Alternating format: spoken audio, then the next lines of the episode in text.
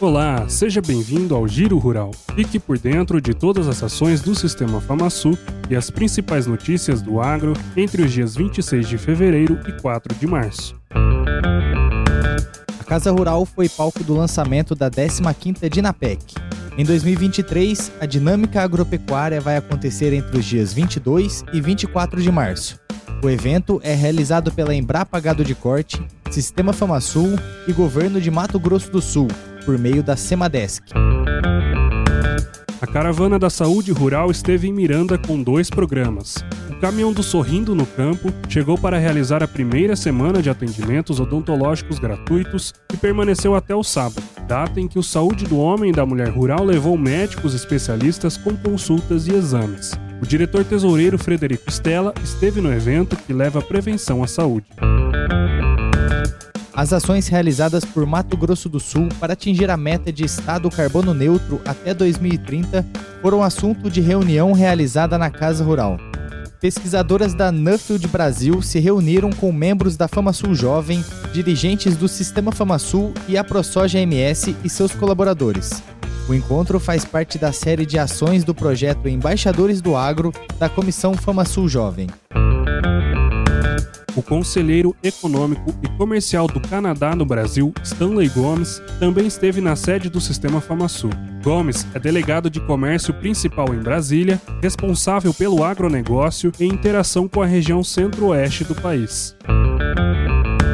O presidente do Sindicato Rural de Camapuã, Antônio Silvério, e da Acrican, Paulo Valcanaia, estiveram na Casa Rural para a entrega do convite da 43ª Expocan, que acontece entre os dias 10 e 14 de maio.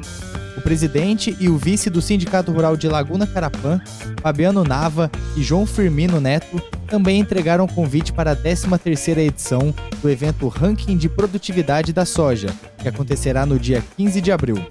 O presidente do Sindicato Rural de São Gabriel do Oeste, René Miranda, também esteve no Sistema FamaSul para debater sobre parcerias institucionais.